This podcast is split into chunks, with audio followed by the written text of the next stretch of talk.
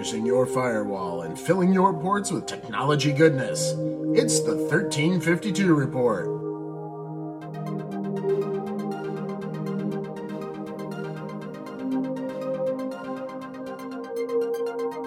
Hey everyone, and welcome to the 1352 report for Monday, March 9th, 2009. My name is Bruce Elgort, and I'm here with Carl Tyler. Carl, hello. Hello, Bruce. And Jess Stratton. Hello, Jess, where you from? Rhode Island. And I should have made you answer that one. I would have gotten it wrong. and uh, Sean Burgess, how are you, Sean? I'm alive. Hey, it's been a while. Uh, we apologize for that, but we shouldn't be apologizing to you because we're doing this on our own time for you guys. So I take that apology back. Uh, Carl, what are we talking about today, by the way? So tonight we thought we'd do something a little different. We thought we'd uh, do a podcast kind of titled "The Kids Today," and what we're going to do is going to go through the things that we think that uh, kids or young admins or those two guys at Lotusphere probably take for granted. Um, the kinds of things that exist in apps today, which are now considered just the norm, but when they first came out, were kind of mind blowing. Um, and you know, we may cover non-technology stuff as well. You know, simple things like soda can ring pulls. The fact they no longer exist and you don't cut your hand on them. Uh, we we thought we'd cover all sorts of things. You mean Pop Tops?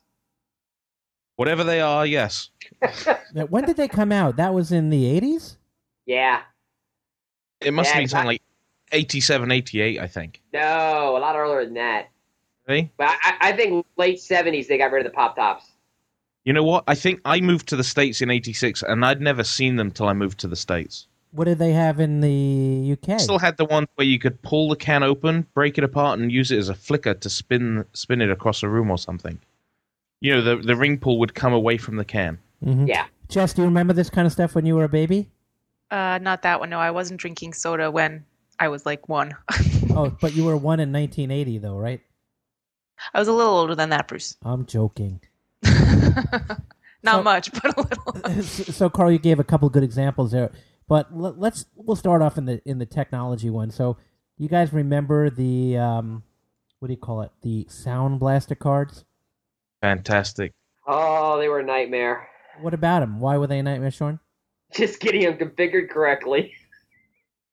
Well, Now we had. do- Yeah, I don't. Did the words plug and play had those even been invented yet? I'm not sure. I think they had, but they weren't used for computers. It was all plug and pray. yeah. I think I, I think Carl was referring to something else, but yeah. It was, it was- we were referring to Bruce's lunch earlier. Well, But, um, go ahead, Carl. well, I mean, the things were the things like your autoexec.bat file, which obviously uh, people today aren't necessarily aware of, config.sys files, getting the right drivers. And there was also a big difference between whether you had a real Sound Blaster card or a Sound Blaster compatible. Oh, yeah. You know, if you, if you were loaded, you had a real Sound Blaster card. If you were a regular person, you had a Sound Blaster compatible. And that typically involved even more drivers and more set commands in your autoexec.bat. And you had to hope that you weren't missing the middle floppy disk. That's right. You, you have to And, hope that it, You got yeah, two out two out of three. You needed you needed disk two. But wait, wait a second. Ye, Carl, you said about the set commands, right? In the auto exec and some stuff in the config.sys. Don't we do that now with like Quickr? Well, it's funny. Just before this call, uh, we were we were talking about you know how um, certain members on this call. I just forgot Sean's name. oh, but it just came back to. I was going that guy, the other guy in the call. It isn't you, Bruce, or me. He he was saying uh, how he was just installing um, connections and Tivoli and all sorts, and and he was explaining the joyful process he had once he'd installed it of changing some settings. And we were joking that um, you know if you go back ten years, a key thing for companies to do was to get their installers so that you didn't have to go edit batch files, you didn't have to go edit property files. It just installed, and you told it some options during install, and you were done. And that was the kind of the thing that everybody wanted. And now we're going back in time where you have to go and edit properties files with Notepad and crazy things like this. Yeah, and as I've told Carl, I said I felt like I was working with Windows 3.1, and the number of property files that I needed to manually edit to get this Quickr on Portal to work with the Tivoli LDAP directory and WebSphere Portal 6.1. I was absolutely amazed. But Sean, this is all part of the stimulus package. It's keeping you working, keeping you employed. It took me two and a half days to get it installed. Now, IBM what's has the- been ahead of the curve. Give them a, Yes, give them a break well- here. what was even more amazing was once I got the Quickr install running, so I answered the three or four questions ahead to get running. It ran for two hours before I could do anything else. Well, it has to make the databases highly optimized for the best performance moving forward. How did we go from sound blasters to Quickr? Who did that intro there? But here's here's here's a question for you then, Sean. So did you have to get any outside assistance, like from IBM or anything like that? Because the key thing is, was able was IBM able to make more money? Now, uh, yes, they were getting paid for this. I will say this, and I'll give up the name Charlie Price, who is a very good man at IBM support, helped me work through this. And if he wasn't there, I would still be working on it probably for another three or four weeks. I will Because I- actually say. I will actually say Charlie Price is a very good guy too. Yeah, I wouldn't have even know number one where to start. I mean, Right, because and- the problem don't know which property files to go to. Exactly. Um, and then we were debugging the, the, the SSO integration with Sametime on Domino and Quickr on, on Portal. And it, it- without him helping and really being able to look at the consoles and seeing what was coming back and understanding approximately what the problem was, it would have taken us forever. Yeah. But the good thing is, there are other things that IBM Lotus has done that are great compared to how things used to be. Uh, do you remember connection documents, which we still have connection documents today? But remember how you used to have to create these manually whenever you wanted to cre- connect to a server? Now you can just tell somebody to do a file open database, Mhm. put in Yep. DNS name or IP address, and boom, it creates the connection document for you. Yeah, I know. I actually. I, I never knew that. I never knew you could do that. now you do. Yep. Now Or I have do a When it. did that start? I think that started in R5, I think. A five. Oh, I, I'm thinking six point five. But anyone out there, if you if you're listening, if there any, if there is anyone out there listening, and you know when, just uh, post it on the blog. But Sean, what do you think? What about trace connection? I can't imagine. I can't tell you how many times that saved my butt. Just being able to go to the trace connection tool within the Notes client to figure out what the heck's Absolutely. going on. You know, Absolutely. What did we do do with the with the Sound Blaster cards and stuff when we had problems when we didn't have the internet? All we had was a manual and a phone number. What did we? We don't? Then we Dial no. Then we, support. th- then we had to fight to connect our modems to the internet with baud rates and compression ratios and Microsoft Windows 95 dial-up networking scripts. We would just to get dial. We would dial into the local BBS and see if somebody else had experienced the same issue. Yeah. Well, do, you, do you remember setting up dial-up into your Notes server? Oh yeah, and and and if you were lucky, you had ISDN and X25. Yeah, So you had dial-up in there, and how many? There was like forty or fifty modem files that came with Notes clients. You had to figure out which modem the person had remotely, of course, over the phone, and talk a non-techie into figuring out which modem to use. Well, you'd have to tell them to turn Echo on so that you could then start seeing the commands coming back from the modem, and you'd try ATDP and ATDT just to see if it worked. But I mean, the interesting thing is those modem files are still there, so you know. Well, Paul, Paul Mooney in his admin blast sessions, when when he recommends things for Notes admins to do and everything, one of those is to get rid of the modem files. Don't install them. He says because every once in a while he will find a company that still has an old, you know, Hayes modem or something plugged in that nobody ever knew about, and he's dialed in and gotten right in. He Yep. says just get rid of them. Remember when 33.6 came out? It was so cool. so You you could so actually connect me. with that. 33.6, that's like fantastic. I remember going from 1200 to 2400, and what a major uh-huh. thing that was. Double your speed. The worst thing was in the early days was people, again, had Hayes compatible modems. And, you know, it seemed to be that when, handshake- when anything said compatible, it meant that it was like, yeah, compatible ish. And uh, one of our favorite things in, in cc:Mail support was whenever somebody would phone in and say, Is it a true Hayes modem? Oh, call me back when you've got a real one. yeah, and look You where know. Hayes is today, right? Yeah, well, it's, it, you can look at Harvard Graphics Card, look at Hayes, look at Sound Blaster. I mean, Sound Blaster are still doing some stuff, but you know, I don't think they're as important ever, now as they ever were. You know, Now, Because you just get a all- sound card and a PC, and it's perfectly. F- all, all people wanted to do was play WAV files and be able to hear a deep, deep grunty throat in Doom. That was about it. Yeah. But I mean, how, th- about- how about all the work you used to have to do to get programs loaded up into high memory when you first Oh. booted up? Yeah, the Oh my Intel, God, ab- the Intel above board. that was the L- LIM standard, which was when Lotus, Intel, and Microsoft worked together to create that uh, above memory specification. Wow. Yep. And that was That, that space between the boards, 640 and the 1024. Right? Oh, th- oh, that was that. That's right. The high memory, and then you had to have a, Yeah. an above board for stuff above that, right? Yeah, you'd buy things like Oh. Quam and things like that. You'd But have who- to boot who- into you'd have to boot into a separate installer, separate memory space to play certain games. I remember Yeah, that. did, p- um, Remember, DOS DOS 4 was good enough to actually let us have a boot menu. Carl, did you mean So- QEMM Quem? Yeah, Quam. Yeah, that was the who made that I think I product? was- Who? I think Quam, that's an it was began with S. Um, let's uh, ask our Google friend. Quarter deck. Quarter Yeah. it was. Quarterdeck. right? Oh, that's a name I hadn't heard in a while. Right. Yeah. QEMM. I remember what one of my one of my old favorites on Windows 3.1 was a program called Xtree Gold that allowed me to transfer files graphically from place to place to place, and it just did such a good job Yeah, of dealing. There was Xtree, you also- Xtree Pro Gold, X right? X Xtree that failed on Windows. Hardly anybody used on Windows. Xtree was fantastic on DOS. That's when it was cool. Right. I think Sean meant DOS. I no, might I don't think. I think he's just super modern. I mean, he keeps talking about Windows 3.1. What about Windows 3.0, Windows 2.86, and all that great stuff? Mm. or Windows groups. Yeah, uh, 3.1. 3.11. Yeah. 311. Oh. That's a great one. That was what, So- 1990? So, Nah, so, uh, Windows 3.11 was 92. Wow. So that's what, 16 years ago.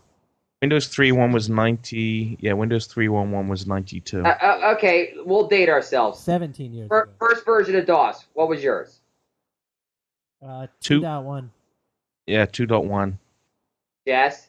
I have no idea. My dad built his own computers like from day one, so he just handed it to me, and I wrote my basic programs on it. You had a tex- You had a Texas Instruments speak and spell, didn't you? no, my, actually, my dad had a Commodore PET, Commodore PET Oh, or whatever it was called. Did he, he, did he have a um, thermal printer that was about two inches wide? Yeah. We had that really noisy dot matrix one. Uh, Tony Google data? Loaded. Wow. Jess comes from a rich family. We just found out. Actually, no. He see my dad. unless- my dad was wait, my dad was wait, old school. wait, he built Unless his you were using this Commodore PET in like 1996, then, then we know. But no, you No. don't. 1978, and I have the pictures on my blog. so what was your Yeah. first computer, Carl? My very first computer that I had was a Commodore 64. Same here. Wow. had the best graphics and sound. It beat the Spectrum, it beat the Amstrad, it beat all those as far as I was concerned. You're not going to guess what my first computer was. Um, a HP handheld calculator. No, no, no, no, no. a, a Wang Professional 350. Oh.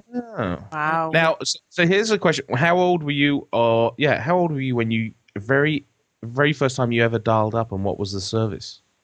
Ooh, it was. It That had, is It good, had to But be. something else. It had to be 85, 86, 87, and it was what was it? Copy, Oh, sir. You're no, like- no, I know what it was. You 25? I think it was a service, uh, a program called Remote, where you were able to connect two PCs with two modems together. So I was calling myself, but CompuServe. So how, how, how old were you then? I was what, 20? Oh wow! 21? And uh, Jess, you don't you don't have to give us a year, Jess. For what? Well, how old were you when you very first uh, dialed out or connected to something? Oh God, it was old NEC BBSs that I used to do with my father. So I was probably like, let's say like eight. Wow. was that? Yeah. Yeah. Now, we ask BBS Kate- together on the old NEC. There was an NEC building um, a couple of towns over, and so all the local kids would kind of, you know, have fun. The we were all friends with the um the sysop, so he would kind of let us chat and and do our thing and poke around and play on the servers. well, ask that today. Ask kids, you know, what's the first website you went to when you were three, you know? Well, they, oh, the first connection that would have been wireless when I was in the Starbucks. Um, yeah. How about you, Sean? Uh, it was probably CompuServe back late '80s, or no, mid '80s, mid '80s CompuServe. I don't Yeah. think I ever dialed up on the 64. I was a bit young yet. Nobody else in the family had any clue. I don't think. Yeah. Uh, I don't think I could even. I, don't, I didn't have a modem or anything for the Commodore 64. Did you ever? Did you ever use a modem that had like you put the actual phone receiver in? Yes, a coupling uh, modem. Yeah. That I did that at uh, school, Yeah, secondary college. school.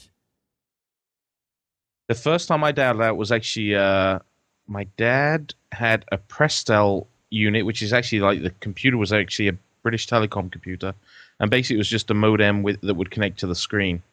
And I was probably about ten when we dialed out on that, and then I got in a lot of trouble because um, in England you pay by the minute that you're connected for the telephone, and um, I can remember he got quite upset because you know I was connected for a while hunting down dragons or something. Well, they have that now too with with mobile data plans, right? Yeah, text yeah. messaging now. Yep.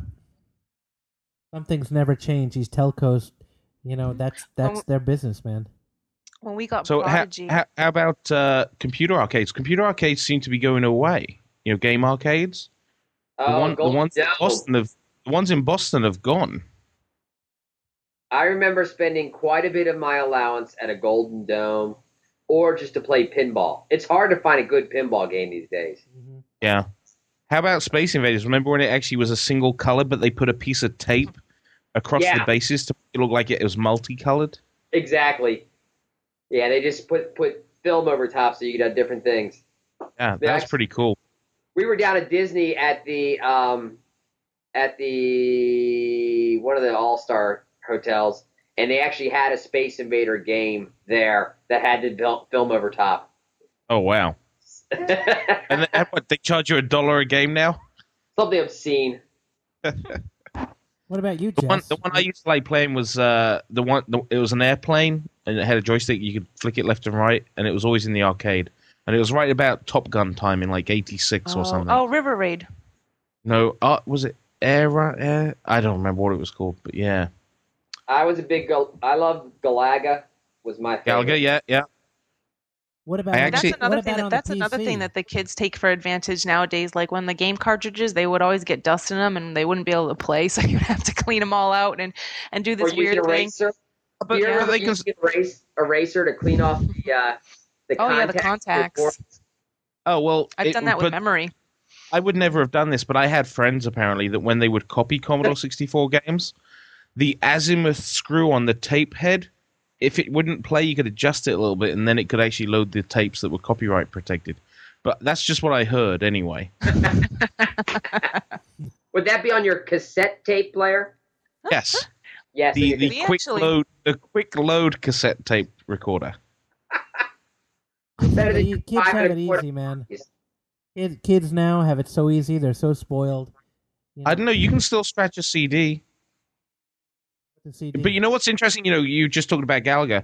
When I have things like my sister's kid come, I have um, some of those old games on the PlayStation. They they have what's called a Sony Museum or something, or Got 'em. Sega Museum. And I put on Galaga, and those kids will play that for ages because it's it's about the playability. It's nothing to do with the graphics. It's just the fact that it was like All those addictive simple, kind of. all those simple games were the best. Jackson plays those all the time. Donkey we actually Kong. few few different sets for him, and he'll sit there and, And- play those for quite a long time. and a lot of them, they're just playing these games now. They're free Flash games that are on different websites. They just play them all the time there. I don't know where he finds these WildTangent games, but he's because we have an HP, so they've got this this thing where they feed you what games of the week or whatever, and he's always on there playing some new game, winning I it, think never seen before. Yeah, I think it's wildtangent.com. Yeah, something like that. But there's loads out there, and some of them are pretty good. So what what else do we have the kids kids these days? I mean, you know, we're talking about uh, They have, um, tape. What about tape to tape when well- we'd make copies? Oh God, yeah. What about Or how you could recording now off the radio? Drag and drop a file before we had to do tape to tape copies of uh, you know cassettes. What about long file names? You had to use that um, tilde character if you wanted to type out anything in DOS with a space in it. You you remember that? Yep. Okay, Even let's, things- let's let's go a little bit non non computer. How about just making mix tapes? You remember making mixtapes? Well, you, that- you remember on Sunday night they'd have the top 40 and you'd sit there with your tape recorder trying to record it without, without Exactly. the DJ's voice. Yeah. Nowadays you- they just go download stuff from BitTorrent or whatever. Yeah, well, we had to do you had to do mixtapes for your girlfriend or boyfriend in high school. And you had your albums, and it took like four hours to make the tape or longer. you had to get it Yeah. just right. You screw it up and go go find what you need to do, Hey, and then of And then- course the tape breaks. And we had to walk to the cassette store with no shoes on broken glass I was in say, sub-zero temperatures. So Sean, it's amazing you would what what you would do for sex. So We weren't sex. We were just hoping to have somebody talk to us. I mean, even games like you look at like back to computers for a second. You look at games like World of Warcraft. It's like remember um, m- mudding like multi-user dungeons.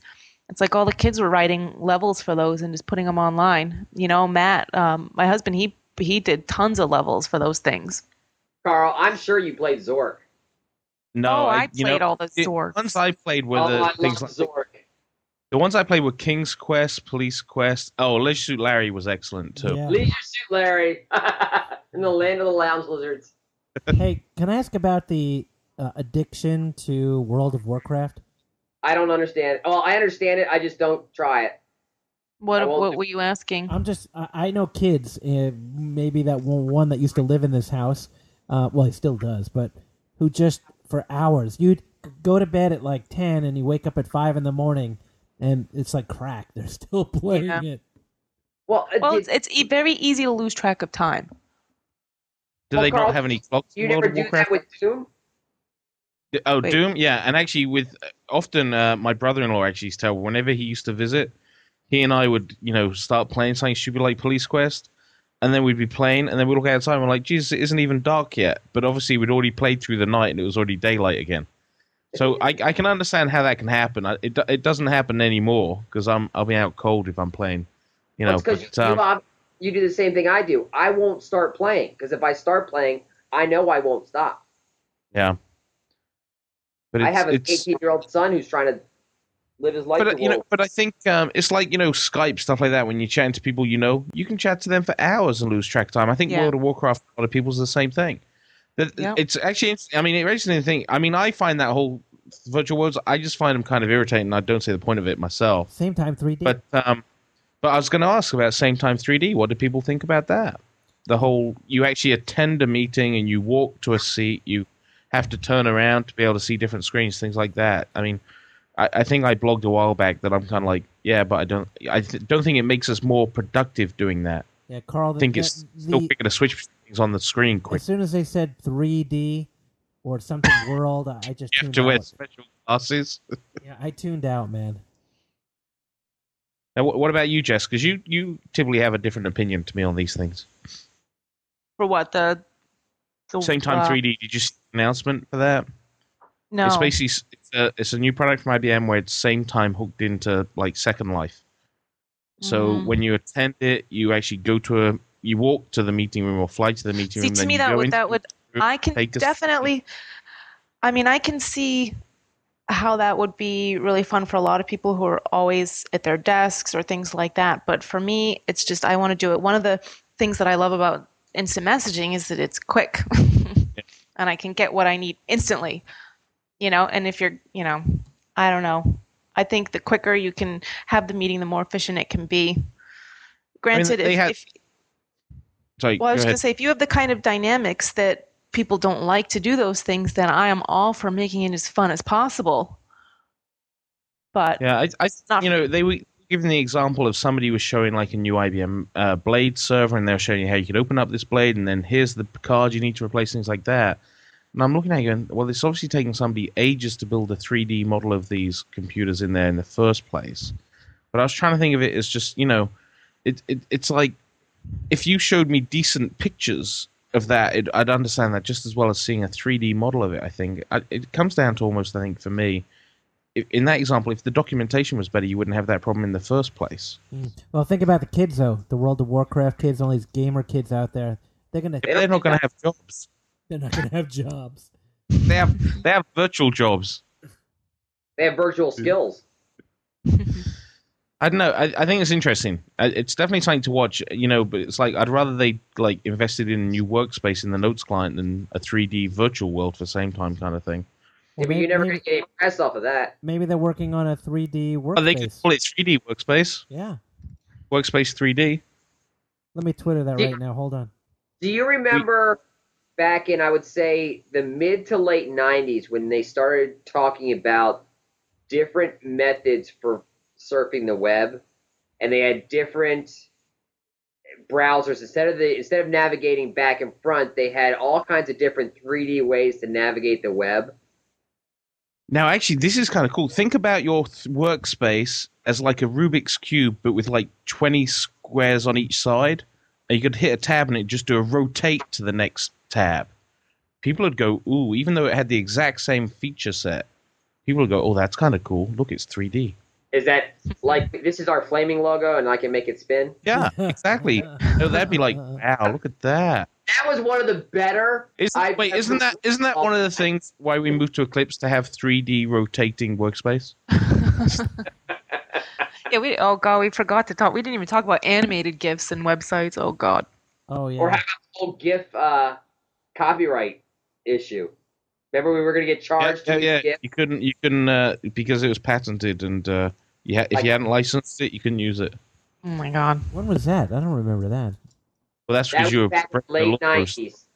Yeah, late nineties. They it was talked about that it was patented so that CompuServe, if they wanted to, could start charging anybody who created a GIF on the internet. Just a Well, ra- random. Because GIF files came from CompuServe before the internet. Well, not before the internet, but before the internet, most people know. Yes. What year? Well, you What year did Domino, uh, the Domino server come out? That was in four five, 96. 96. four five or four six. It was it was they had four. It four was four point six. four point five. You could download the beta for it, and it came bundled in four six. Ah, okay. But before that, we did have Internotes Publisher, Yes. Which would go publish databases every five minutes or whatever. hmm Or would- One of the- the, one of the things on your email, Carl, was searching on Google and how remember you used to have to know which category you were searching in and Well, where you were Remember looking. when? You, remember when you used to have to go to the library yeah, and you have to go to the decimal system, and you're like, "What the hell's this?" Card Yeah, catalog. yeah. catalog. They're still trying to teach that in my son's sixth grade class. They, they had he has a whole thing on card catalogs. I'm like, and I was in with the teacher during you know parent teacher conference. I'm like, why are you guys teaching this? I said, Yeah, teach- all I need to know how to do that is search. If Yeah, teach them what a boolean search is. Yes, teach them how to do real searches and search. And she's talking. She's talking like, well, it's still organized this way in the computer. Yeah, but that's wrong. Yeah. Because nothing else in the world works like that, and you're teaching them skills that don't matter. I mean, from from points of view of just things like like the the thing before we said with Sound Blaster card, you know, programming a simple thing like a, a sort loop, all that stuff. Now it's like you just go to Google and you're like, yeah, sort loop VB, and boof, there's like thousand copies of how to do that. Or you go, oh, my Sound Blaster says this error message, and there'll be some forum somewhere where somebody goes, but I have this message, and you're going, oh, I'll try that setting and see if it fixes it. It's good for helping, but for learning, me and my husband were just talking about this the other day. Though there's an equal amount of crap, and it's like my husband sees it in, in his job. It starts to encourage really bad code, you know, because Oh, people yeah. can start putting up bad programming up on the internet, and people can get it and say, "Oh, that's how you do it," and then they'll put it Well- in theirs, and then the bad code just seeps through everywhere. the other issue actually is copyright as well. You know, it's like um, developers uh, are often, you know, going out searching Google for code and using it, and they're they're effectively stealing somebody else's code. Well, I mean, you, often- think about this: how much coding goes on right now? It's all copy and paste versus creation from scratch. Yeah, well, that's the thing, and I think actually in IBM they have very strict policies for developers about uh, if you know searching for code and things like that, Mhm. and that they're not supposed to do it. And that's going to be one of the big things with the new OpenNTF too, is to go through all that code and find out which code has been ripped off and which code is. Uh, But how can you tell? Honestly, unless it's commented. She search Google Dim for it. sesh as new node session. That's I, I got that copyrighted, man. Well, But, yeah, I the mean, interesting thing on copyright is a lot of the Sametime sample code now has copyright of IBM, and the, the sample code you're not supposed to be. You know, you read it and you like you know can't use it without permission from IBM, and you go, what the hell's the point of that sample code? I've It always comes as lived part of by the default. SDK, and you kind of like, if this is their sample and it's copyrighted, I can't use it unless I get written permission from IBM. And you just go and go and if you're going to include sample code, at least make it open source sample code. No such thing as original code. Sean, what about your kids? Your your kids span the age gamut, right? Yep. What are they amazed at? You know, when you start talking, you know, history. Um, I don't know if they're amazed so much because we don't. I don't try to reminisce too much. I'm amazed at the speed at which the three and six year old pick up technology. Just the the utter speed at which Caden, at three years old, knows how to go downstairs, start the Wii, find the games he wants to play, and play them without anybody helping him. Is he the kid with the Twitter account? No, that's Jackson. Mm-hmm. Jackson's Oh. on a whole different level. Gotcha. but Caden, Caden's just, you know, he's three, and you know, at three we were outside eating dirt. We were outside selling crack cocaine. Uh-huh. Uh, Jess, what about Zoe? he had a job at three. We were we were Zoe climbing up, loves feeding them. watching videos on YouTube. Does she do it by herself? No, but she asked for it. YouTube, YouTube. Like, yeah, she points at the TV and she like she she points at the computer and she starts telling me what video she wants to watch up there. I, I had my niece pick? stay. I had my niece stay about two weeks ago, and it was pretty funny. She had some show from England that she had to watch, so I had to you know get it from somewhere so she could watch it. But the other thing is, she just loved banging on the keyboard, and I worked out that it didn't matter if the keyboard was hooked up to a computer or not. I could put the keyboard on my chair, and she was still perfectly happy. Is that the one The who thing gave her is, the- goldfish to The the thing dog? is with with Zoe we'll never know what it means to like have to wait for a TV show though. You know, she has DVR and TiVo and no commercials. And on you know, demand, she'll she'll never know what a commercial is. She she points to the TV and she says Blue's Clues and and I you know I can go and pull it up in the DVR list and she can watch it. You know, yeah, it's uh, you have to pull it up. Jackson, you know, it's at four years old was navigating the menus on the Verizon and FiOS to pull get on the stuff by himself. I mean, it's just uh, they don't understand the whole get up, change the channel, go sit back down. Wow. Well, in England, in England, kids' TV didn't start until about three thirty in the afternoon when I was growing up. Oh, the other thing is they don't they don't remember that you know I mean lucky people had a remote control right but the remote control had a long cable that went from their TV to wherever they were sitting Yep. and then of course really rich people they managed to get super duper ones that had ultra high frequency so it worked through a high frequency sound and you always Yep. used to hear stories about people's budgerigars tweeting and changing their TV channels Um, and what about um, the fact that cartoons were only on Saturday mornings, yeah. Mhm. no other time? So you had to get up to watch them, or you missed them for the entire week. Wow. well we, you know, we grew up watching black and white American westerns reruns and Harold Lloyd and Laurel and Hardy we, we all your knockoff stuff. But I mean, the thing is, our parents obviously talk the exact same way about us. Yep. You know, it's like they had wind-up TV and things like that.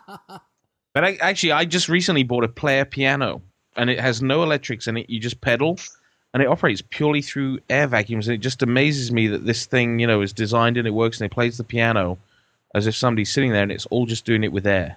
Do you have those reels, those paper reels? Yeah, it's it's paper rolls. Yeah, it's Wow. totally cool, and it all just operates through somebody, you know, pedaling and g- getting a vacuum going. Mhm.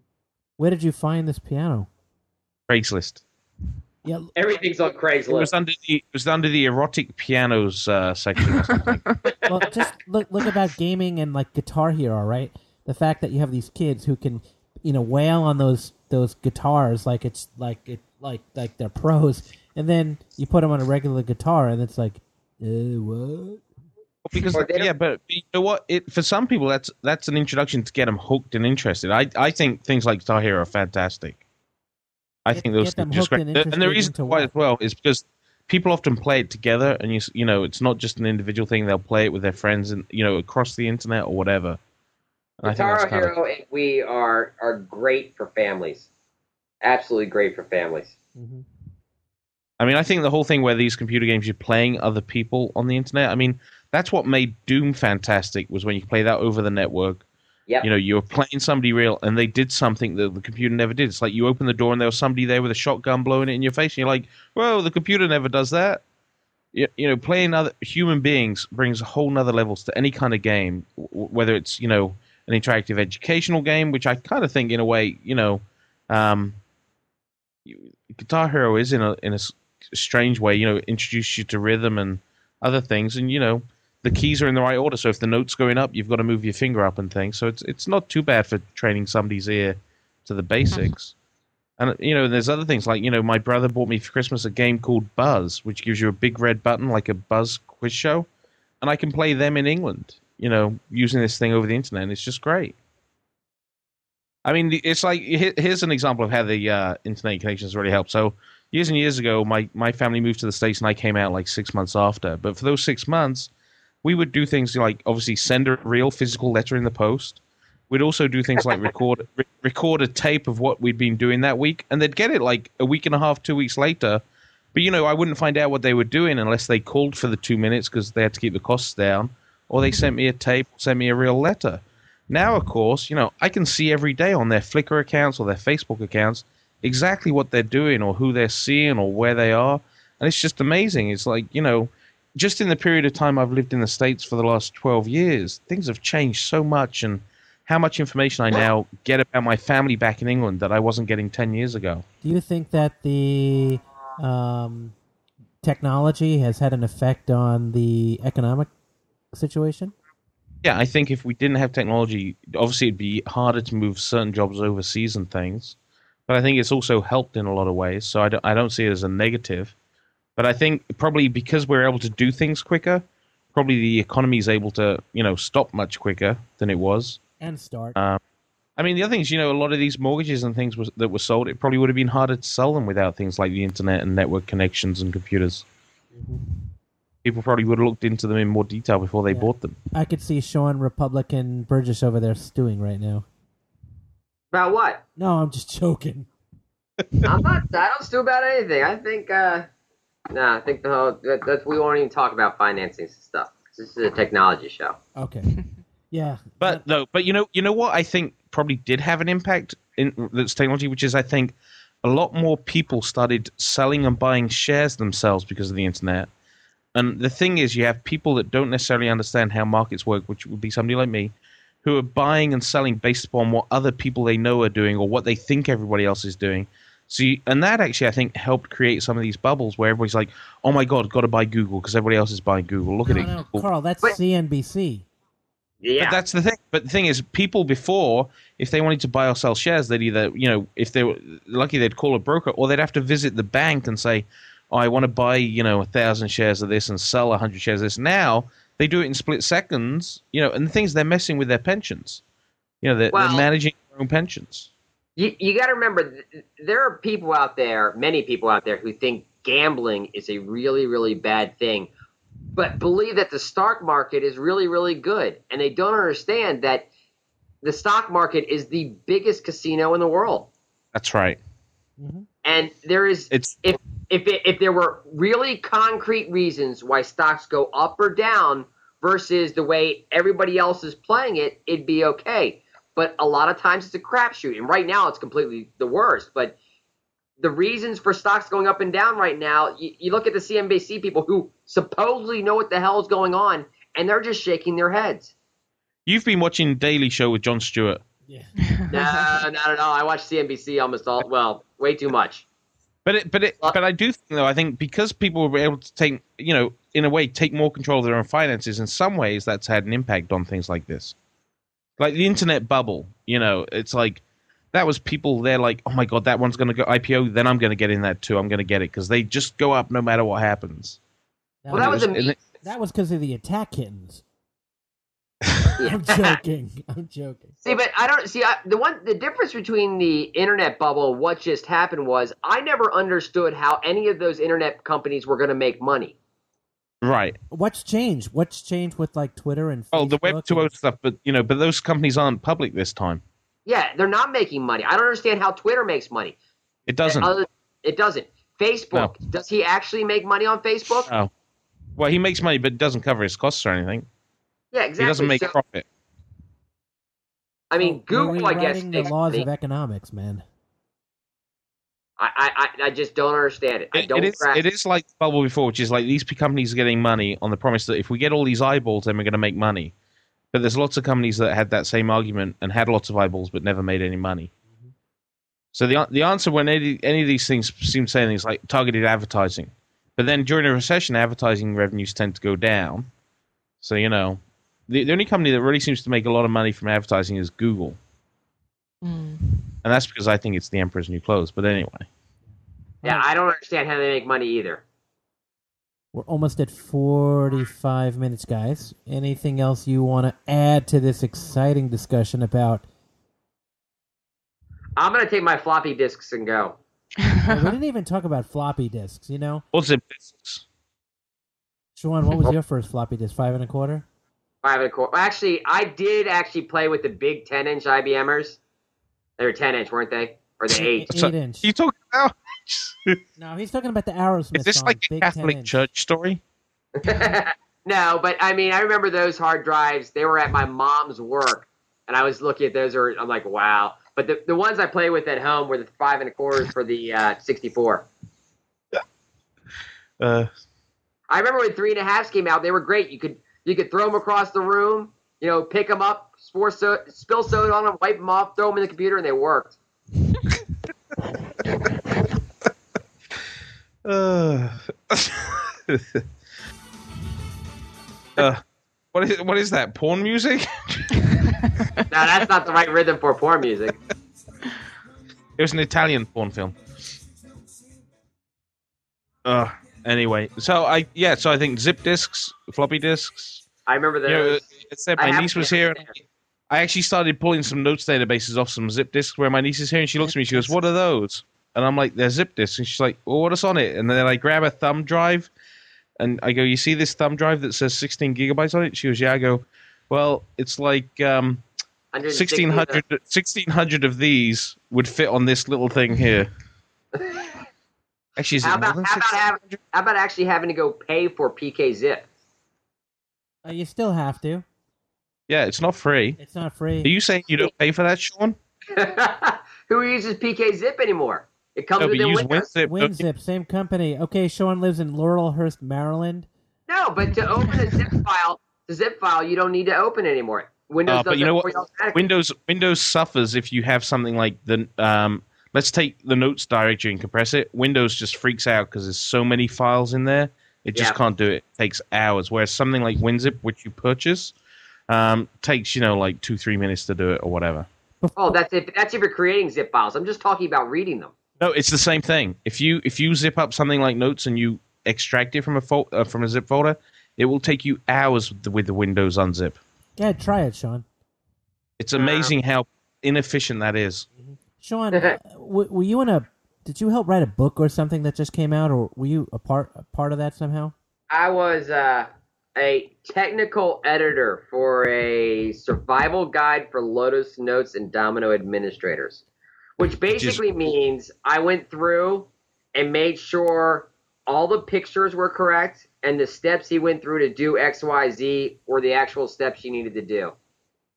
So, and then I told, then I wrote back to the author and said, you know, you really need to do it this way, this way, and this way. And I have yet to read the book to figure out if uh, he listened He- to me or not. He didn't reply saying it's already been published. Then No, it actually took. I expected this. My last editing piece for this was done in September, maybe October, um, and it just came out. I actually got two copies in the mail this week. It's really nice. mean- it's not very thick. that's actually you know it's a really good point that Bruce raised that because this is great that IBM's finally doing this. One one of the big mistakes Lotus made, I think, was closing down Lotus Press, which used to do books about Lotus products and things. And you know, it's like if the publishers aren't publishing books, then you better do it yourself. And it's great to see that IBM are doing this. Yeah, I was very happy to be involved in this. Um, it's something that that for new people coming on, we take for granted the things we know about Notes and Domino. But if you're coming into it new, you know, back in the back when I started version three, or even when Carl started even earlier, you know, th- there wasn't that much to know. You knew it. You had to know more about the operating systems and how it worked with that than you actually had to know with about notes and stuff. Mhm. Nowadays, there's so many little things you need to know about notes and domino and different pieces that it hooks into. I don't understand how you would start. Well, look at Declan Lynch's doing with the X Pages articles. I think he's up to Yep. what, 42?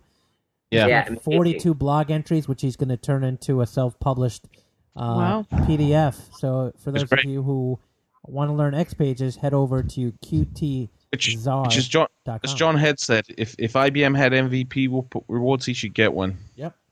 But we won't talk about the Lotus MVP, MVP program. rewards. Oh. All right. You guys done? um, I think so. We'll Anything else? out You our need to, show. well, how about um, I don't know. Anything else you want to talk about, like albums? or Oh, Or- or or when was the last time you actually saw a payphone? uh, I, I, I Uh, let's a see. lot Where of local drug dealers? Yeah, I never see anyone using them. I always I see them at uh, petrol stations still. Sorry, Well, gas actually call them stations. Petrol stations is a problem. Hey, well, you put petrol in your car. True. Jess, No, anything uh, you want to throw out there? gasoline in our car. No, I don't think so. All right, Mr. Tyler, anything else you want to throw out there for? Remember when they invented electric starters for cars? God, that was so great. You didn't have to run around the front crank it. Actually, I I have a um I have a thing just speaking of like the whole kids today. We just got to combat my everyday battle with dog hair. We just got one of those iRobot Roombas. Oh yeah. Yes. That thing is scary. It's going to take over the world. That thing is you know- you- Skynet. I'm what- telling you. You Huh? have to watch the wheels. They even the dog one, they clog up on the dog hair. No, it doesn't. It can do. No, I I, have haven't one. I found have- anything I that that thing can't do. The only thing you need here's what you need to do is the instructions may have changed and you may be lucky. I got one a couple of years ago and it tells you to keep it plugged in and charge it when you're not using it. Do not do that because it ruins the battery.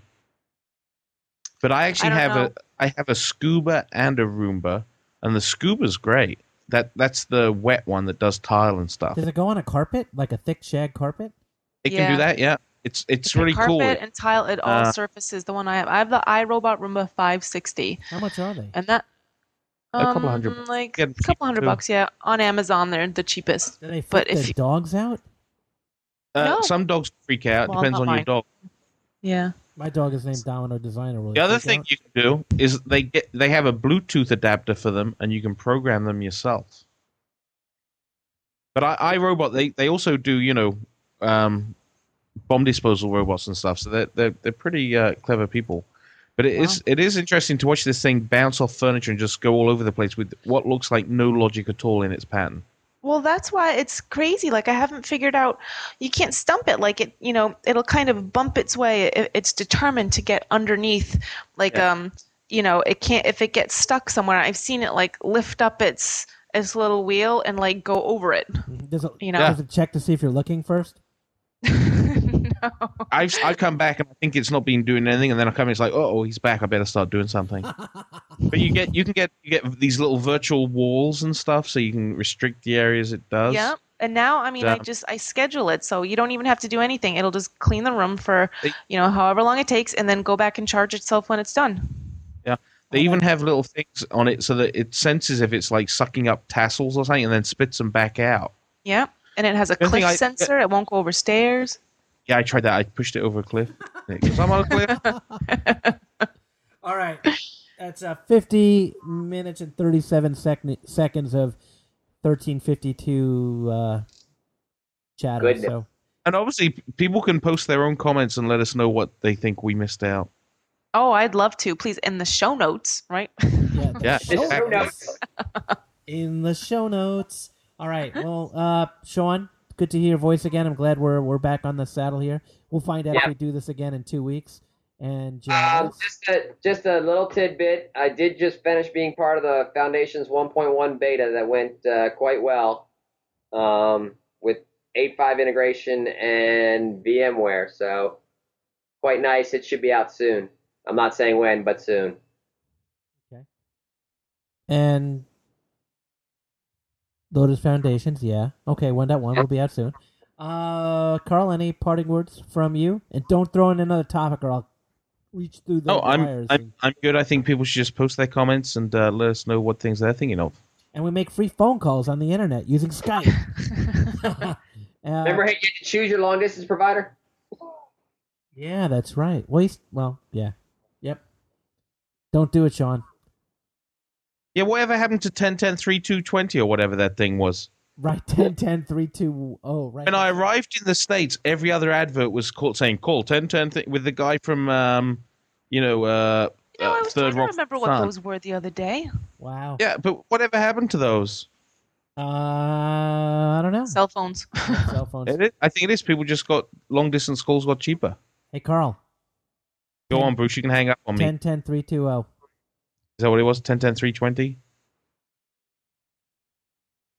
No, 10 10 320. Yeah, 10, 10, 3, 2, oh, or something like It that. was 10, 10, 3, 20. All right, shut up. Take care, everybody. Nighty night. I know. See you later.